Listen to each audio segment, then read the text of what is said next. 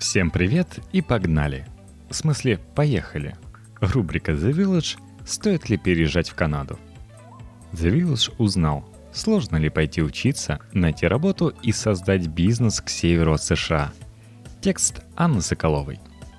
Вторая по площади страна в мире, Канада всегда была немного в тени южного соседа – США.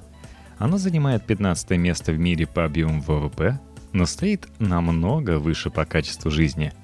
Так, по мнению экспертов из журнала Economist, крупнейшие города Канады – Торонто, Монреаль, Оттава и Ванкувер – более удобны, чем американские мегаполисы. Продолжительность жизни тут немного выше, чем в Штатах, а цены ниже. Правда, и зарплаты не так высоки, а климат больше похож на российский. Учеба – в Канаде много первоклассных университетов. Четыре из них входят в топ-100 университетов мира по версии QS. Для поступления нужно выбрать программу, собрать нужные документы и выслать их в университет в указанные сроки. Для различных программ разные требования. От подающих на PhD ожидают публикаций, от будущих художников портфолио. Те абитуриенты, которые не учились в канадских колледжах и школах, также должны подтвердить свой уровень знания языка, прислав результаты тестов TOEFL, IELTS, Pearson или CAEL. Обучение для иностранных студентов здесь дешевле, чем в США, а качество образования не сильно уступает. В самом престижном вузе Канады, университете МcGill, бакалавриат для иностранцев стоит 15 тысяч долларов в семестр, магистратура – около 8 тысяч – Резиденты провинции Квебек, где расположен университет, платят 2000 долларов за семестр в бакалавриате и 1000 за семестр магистратуры. Так что, если есть возможность получить вид на жительство в Канаде до поступления в университет, можно получить очень хорошее и дешевое образование. Государство выделяет множество стипендий студентам, некоторые из них покрывают не только стоимость обучения, но и расходы на проживание. Чтобы учиться в Канаде больше полугода, нужно получить Study Permit. Он дает право находиться в стране не только студенту, но и его близким родственникам. Для его получения нужно представить визовый центр документ о зачислении, справку об отсутствии проблем с законом и выписки со счета, подтверждающие, что у вас есть деньги на учебу, билеты и жизнь в Канаде. По данным канадского визового центра – Время обработки заявления сейчас составляет две недели. В некоторых случаях абитуриента могут пригласить на интервью. Важно сказать, что в канадских и вообще в западных вузах кандидатов отбирают не только и не столько по оценкам. Лучшие университеты хотят готовить лидеров, ученых, людей, которые чего-то добьются в жизни. Поэтому в первую очередь отбираются те, у кого есть ярко выраженные интересы и история занятий – их подтверждающие. В заявке на журфак будет хорошо смотреться школьная стенгазета и личный блог. На химический – участие в олимпиадах и летних школах. Конечно, достижение ценится больше всего. Если у абитуриента есть в активе победы в престижных конкурсах или публикации в настоящих СМИ, это добавит баллов и легко может перевесить не слишком высокие оценки по непрофильным предметам – Почти для любой программы в числе обязательных документов есть мотивационное письмо. Это один из самых важных документов заявки. В нем будущий студент рассказывает о том, почему он хочет поступить на выбранную им программу, зачем ему это нужно и почему он подходит для этой программы лучше, чем другие студенты. Стандартный российский ответ, чтобы получить корочку и потом работать на хорошо оплачиваемой работе, не подходит – у студентов, особенно у бакалавров, больше свободы выбора, чем в России. Бакалаврские программы, как правило, имеют небольшое количество обязательных курсов и большой список курсов, которые студент может выбрать сам. Для получения диплома нужно успешно сдать определенное количество курсов. Для бакалавриата, как правило, 40. Большинство курсов длятся 4 месяца, один семестр. Таким образом – Курсов одновременно читается меньше, чем в российских вузах. В среднем студент слушает одновременно 5 курсов. Но нагрузка по каждому из курсов больше. Часто студенты оцениваются каждую неделю с помощью тестов, домашних заданий, индивидуальных или групповых проектов. Так что халявить до сессии не получится. Люди с образованием нужны любой стране. И во многих странах есть программы для выпускников университетов. В Канаде это Post-Graduation Work Permit Program, по которой можно получить рабочую визу и остаться в Канаде. Выпускники, как правило, работают по специальности. 86% выпускников университетов в Онтарио, например, сказали, что используют в своей работе знания, полученные в университете. Спустя три года после выпуска 91% были трудоустроены. Вообще, я прожил в Канаде 7 лет и ни разу не оставался без работы. Иногда это была не совсем та работа, которую мне хотелось, но устроиться на работу просто. И человек с рабочей визой ничем не менее привлекателен для работодателей, чем канадец, рассказывает Владимир Понизовский, выпускник психологического факультета университета МcGill, Монреаль. Работа. Проще всего переехать и работать в Канаду квалифицированным студентам, которые могут подтвердить свой опыт работы по нужной специальности и знания языка. О том, какие люди нужны стране, можно узнать с помощью банка вакансий – для получения рабочей визы можно создать профайл на государственном портале и внести в него информацию о своей специализации. Канадские чиновники оценивают кандидатов, формируют пулы, оценивают квалификацию каждого, выбирают лучших и высылают им приглашение на получение разрешения на работу. Для переезда в страну можно также попробовать устроиться на работу в крупную компанию. Они, как правило, – готовы заниматься релокацией понравившихся им кандидатов. Кроме того, стоит обратить внимание на региональные программы для квалифицированных иммигрантов. Как правило, там более мягкие требования к работникам. Алексей Искров, администратор баз данных Ванкувер. Канада, наверное, одна из самых доступных в плане иммиграции стран. Не зря треть населения страны является иммигрантами в первом поколении – то есть сами переехали сюда жить. Причем, если кто-то думает, что иммигрируют только из Азии, Африки, СНГ, то они крупно ошибаются. Куча народу из Западной Европы, США и Австралии переезжает в Канаду и получает здесь гражданство. Иммиграция тоже присутствует, в основном в Штаты. Программ иммиграции в Канаду достаточно много, и они меняются достаточно часто в зависимости от ситуации в стране – Самой популярной программой является программа Skilled Workers, которая позволяет специалистам в разных областях, доказав свой профессиональный уровень, получить вид на ПМЖ и жить практически с теми же правами, которыми обладают граждане Канады. Более того, прожив всего три года, можно подать на гражданство и получить его в течение года-двух после этого. Собственно говоря, именно по этой программе я и приехал в Канаду в 2008 году – ее суть очень простая.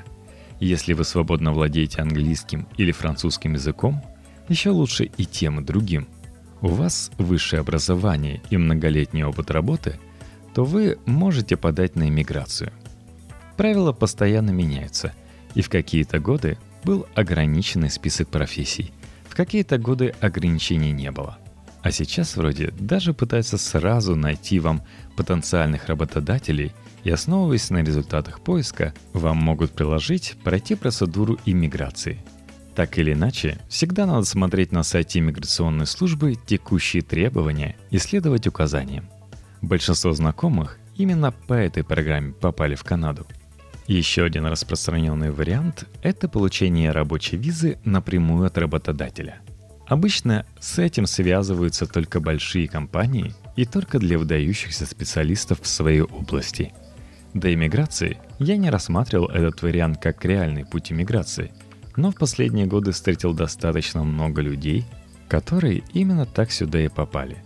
Так что не стоит сбрасывать его со счетов, особенно если вы высококлассный специалист в той или иной области. Интересно, что кроме федеральной программы иммиграции есть еще и провинциальные. В частности, в провинцию Квебек можно относительно легко попасть, если вы относительно свободно владеете французским языком.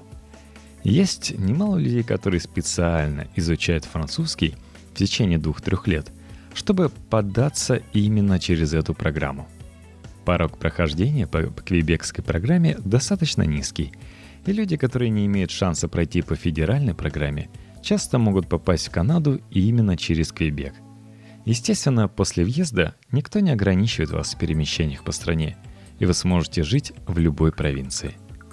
Искать работу в Канаде легче, чем во многих других странах, потому что здесь огромное количество иммигрантов, и у работодателей изначально нет завышенных ожиданий. Все понимают, что ваш английский не будет идеальным, и вы будете говорить с акцентом. Во многих сферах не будут обращать внимание на то, где вы получили высшее образование. Для канадцев МГУ, ЛГУ и другие лучшие вузы России ничем не отличаются от университета любого провинциального городка. Если вы сможете показать свой высокий профессиональный уровень и хотя бы выше среднего знания английского, то проблем с нахождением работы у вас не будет – это, конечно, не касается таких профессий, как врач, юрист или бухгалтер. То есть любых профессий, где есть местная специфика и зачастую требования по сертификации деятельности. Хорошие дизайнеры, программисты, инженеры, ученые и представители других универсальных профессий проблем с поиском работы не должны испытывать. Но это не значит, что если вы врач или бухгалтер, то вам совсем ничего не светит – Просто придется переучиться под местную специфику. Причем для некоторых специальностей это могут быть гаечные программы, а для некоторых, типа тех же врачей, может быть 5-6 лет. То есть надо заранее узнать, что вас ожидает после иммиграции и какие требования к вашей профессии предъявляют. Вы можете вдруг обнаружить, что электрикам устроиться без местного образования практически невозможно. Ира Якжева – выпускница Simon Fraser University, Ванкувер. В России я получил образование по специальности учитель русского, литературы и английского. Работал в международной компании, занятой разработкой горных месторождений, должности переводчика-администратора. Затем я получил учебную визу и переехала. Условия этой визы ограничивают рабочую занятость до 20 часов в неделю. Первые полгода работать запрещается – Пока училась, некоторое время подрабатывала в пиццерии, которой оказалась через знакомую. Мой местный офисный опыт здесь был в перерывы между семестрами. Единственное время, когда разрешена полная рабочая занятость не более 40 часов в неделю. Через LinkedIn со мной связался рекрутер крупной корпорации, представляющий и PCM решения Engineering, Procurement and Construction Management клиентам по всему миру – им нужен был сотрудник на месяц, преимущество для их технического перевода. Это был интересный, хорошо оплачиваемый опыт. Я работал практически всю неделю без выходных. После окончания учебы попасть туда не получилось. Добывающие инженерные компании сейчас находятся в застое. Они практически не нанимают, особенно административных сотрудников – также в конце прошлого года я работала некоторое время в компании, предоставляющей услуги консалтинга в горнодобывающей отрасли. Это тоже был временный контракт. Я осталась довольна отношениями с сотрудниками и атмосферой в компании. Особенно интересным было наблюдать обратную сторону добывающей отрасли, общаться с мировыми экспертами, о которых я слышала еще на прежнем месте работы. Осенью 2015 года я окончил учебную программу «Лингвистика», я выбирала программу, конечно, не с фокусом на поиск работы, а с прицелом поступить в магистратуру, куда меня не приняли. Тем не менее, после этого я обрела возможность получить рабочую визу сроком на три года. Работая, нельзя забывать про налоги. Это данность, которую необходимо учитывать в планировании расходов. Но, во всяком случае, нет ощущения выбрасывания денег в пустоту. Выплаты дани, которая не вернется в виде социальных благ – Размер налоговых выплат зависит от провинции. Налог на услуги и товары обычно не включен в стоимость товара. Самостоятельная подача налоговой декларации происходит в апреле. Еще одна новая жизненная привычка здесь. В зависимости от диапазона дохода полагаются различные льготы и поступления. К примеру, я получила 4 чека по 100 долларов в течение прошлого года, потому что у меня пока низкий доход – Сейчас для меня не самый простой этап, но меня это не пугает. Я ищу работу уже несколько месяцев. Поиск работы стал моей работой. Ванкувер – большой город, в котором ежедневно публикуется множество вакансий на джоб-бордах, сайтах, агрегирующих вакансии. На административной должности очень большой конкурс, примерно до 200 человек на место. Чтобы быть замеченным, нужно хорошее сопроводительное письмо, хорошо отредактированное резюме. Кроме того, необходимо мгновенно откликнуться на вакансию. Если писать работодателю спустя пару дней, вероятность оказаться в пуле кандидатов крайне низкая. Следующий этап – собеседование, которое также требует подготовки. Сейчас я, кажется, наконец нашла работу. Обговорю условия договора. Бизнес.